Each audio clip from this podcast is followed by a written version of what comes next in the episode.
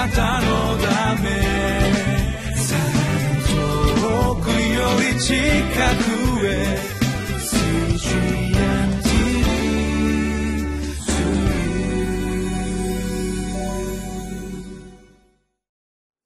皆さんこんにちは。京都市伏見区にあります向島福音住教会牧師の牧武です。リビングライフの時間になりました。今日は悪者の杖を折り安息を与えてくださる日という題でご一緒に御言葉を学びましょう。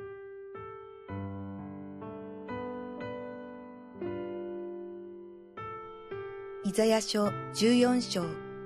1節から11節。誠に主はヤコブを憐れみ、再びイスラエルを選び、彼らを自分たちの土地に移行わせる。在留異国人も彼らに連なり、ヤコブの家に加わる。国々の民は彼らを迎え、彼らのところに導き入れる。イスラエルの家は主の土地でこの異国人を奴隷、女奴隷として所有し、自分たちを虜にした者を虜にし、自分たちを虐げた者を支配するようになる。主があなたの痛み、あなたへの激しい怒りを除き、あなたに負わせた過酷な労役を解いて、あなたを憩わせる日に、あなたはバビロンの王について、このようなあざけりの歌を歌って言う。虐げる者はどのようにして果てたのか、横暴はどのようにして終わったのか。主が悪者の杖と支配者の尺刀を折られたのだ。彼は憤って国々の民を打ち、絶え間なく打ち、怒って国々を容赦なく虐げて支配したのだが、全地は安らかに憩い、喜びの歌声を上げている。もみの木もレバノンの杉も、あなたのことを喜んで言う。あなたが倒れ伏したので、もう私たちを切る者は登ってこない。下界の黄泉は、あなたの来るのを迎えようとざわめき、死者の霊たち、地のすべての指導者たちを揺り起こし、国々のすべての王をその王座から立ち上がらせる。彼らは皆あなたに告げて言う。あなたもまた私たちのように弱くされ、私たちに似たものになってしまった。あなたの誇り、あなたのことの根は黄泉に落とされ、あなたの下には宇治が敷かれ、虫けらがあなたの覆いとなる。今日のイザヤ書の14章は、昨日見た13章と同じで、バビロンに対して神様が裁きの宣告をなされた箇所であります。イスラエルの民はバビロンに連れて行かれ、そしてそこで奴隷として扱われていきます。でも神様はその状態からイスラエルの民を解放してくださって、さらには再び約束の地へと戻し、そしてそこで移行わせてくださると約束してくださっているんですね。私たちは2つのことをここで覚えたいと思います。1つのことは、移行わせてくださるのは神様だということであります。皆さん、一節をご覧ください。再びイスラエルを選び、彼らを自分たちの土地に移行わせると言葉が出てまいります。ここに再びという言葉が記されているのは、おそらく出エジプトのことが想定されているのではないかなと思うんですね。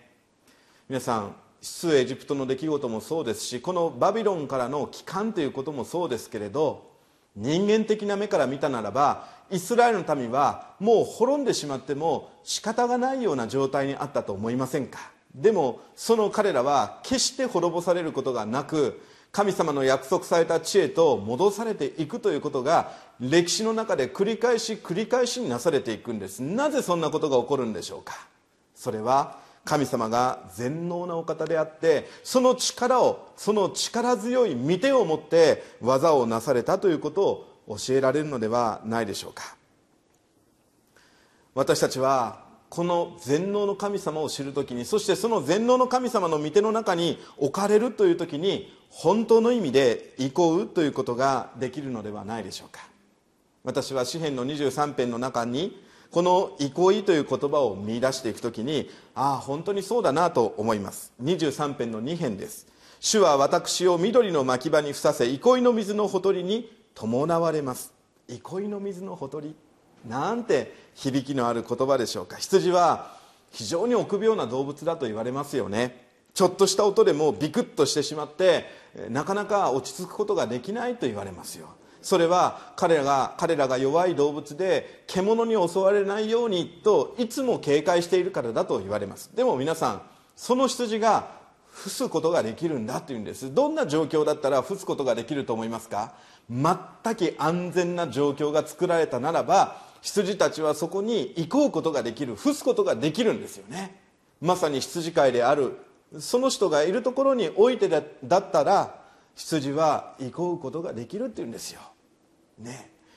私たちは全能の神です。私たちを生かすことも、また私たちを裁くこともできますし、また私たちをどのようにも自由に用いることのできる全能の神様を知っているときに、その神様の御手に置かれる、そのことを覚えるときに、私たちも憩うことができるのではないでしょうか。神様は私たちに最善以下のことをなされないと言われます。だから私たちはその神様に信頼して歩んでいくことができるのではないでしょうか。さあ、2つ目のことであります。それは全てのものは神様が与えてくださるんだということを覚えたいのです。皆さん、3節以降には力を持ったバビロンの王が没落していった姿が描かれています。バビロンの王は頂点を極めた時に、権力に物を言わせ、傍若無人に振る舞っていったかもしれません。8節には、もみの木もレバノン杉もバビロンの王の陥落、この没落を喜ぶということが記されています。なぜ木が喜ぶんでしょうか。ここには比喩の表現があると思いますけれども、このバビロンの王が木をこの伐採していくっていうのがですね、木材を集めていくというよりも、自分の力を誇示しようとして、この無用にもですね、木々に暴力的なことをしていった、なぎ倒していった、そのことのゆえに、このバビロンの王が没落するならば、木々たちが喜ぶということがここで言われているんですよね。バビロンの王の栄華は長くは続かなかったんです。5節に、主が悪者の杖と支配者の尺刀を折られたのだと記されています。つまり、なぜバビロンの王は没落していったんでしょうか。それは神様がそのようになされたというんです。ヨブは財産のすべてを失った時に、私は裸で母の胎から出てきた、また裸で私は賢に帰ろうと告白をしています。どんなに私たちが生きる間にたくさんの財産を集めたとしても、また人々から名声を集めたとしても、下界の黄泉、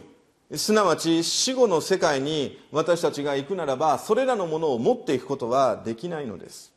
このようなことは王たちだけが経験することではないんです。神様を恐れかしこむことをしないで、自分のことを誇って自分勝手な生き方をした全ての人が同じことをやがて経験することになるんですね。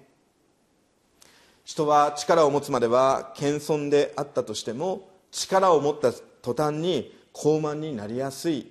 そんなふうに思うんです。ある国会議員が権力の頂点であった総理大臣になった時です。成り立ての時には謙遜な姿勢で記者の取材に応じていました。ところが、だんだんとこの総理として日数を重ねていく時に、同じように記者から質問をされた時に、その質問に腹を立てて、君は一体誰にものを言っているんだ、そんなふうにして怒り出したということを聞いたことがあります。おそらくその政治家は、自分の地位とか力というものが自分の努力によって得られたものだというふうにしか考えていなかったのではないでしょうか。でも皆さん、聖書は私たちにそんなことを教えていないんです。私たちに与えられる力、地位、名誉、その全ては神様が私たちに与えてくださったということなんですよね。もし私たちがそのことを忘れ、自分の思いのままに振る舞っていくならば、その力や名誉を用いていこうとするならば、そのような人が迎えていく最後は悲惨なものになるんだ。聖書はそのように私たちに教えているのではないでしょうか。この番組をご覧になっている方々の中にも、社会的な地位とか、または権力というものを持っておられるお方がいらっしゃるかもしれません。でも皆さ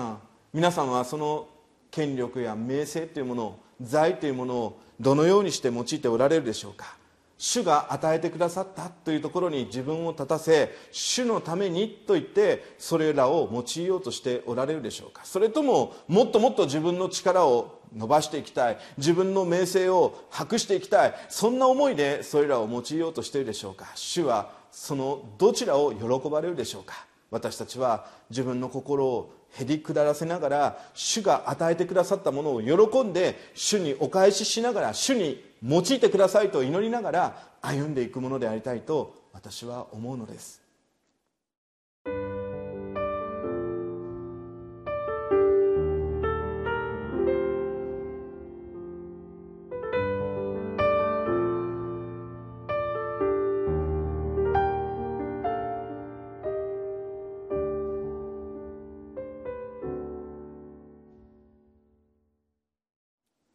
神様は私たちの歩みを導き、守り、支えてくださるお方です。私たちはこの神様にあって今日という一日をスタートさせていくことになります。皆さん、そのことに感謝しているでしょうか。どうぞ主が私たちと共におられるという平安のうちに今日の一日を歩ましていただきましょう。また神様が与えてくださる機会を十分に用いながら、神様が与えてくださっている賜物を十分に用いながら主にお仕えしていく、そんな一日とさせていただこうではありませんか。お祈りします。天のお父様、感謝します。あなたは私たちを生かすことのできるお方、用いることのできるお方であります。どうぞその全能の神様、あなたを知るがゆえに私たちのうちにへりくだる心を与えてください。そしてあなたが与えてくださる機会や、あなたが与えてくださっている力を十分に用いながら、主をあなたの栄光を輝かせながら今日という一日を歩ませていただくことができるようにしてください。主を用いてください。今目の前で共に祈っている兄弟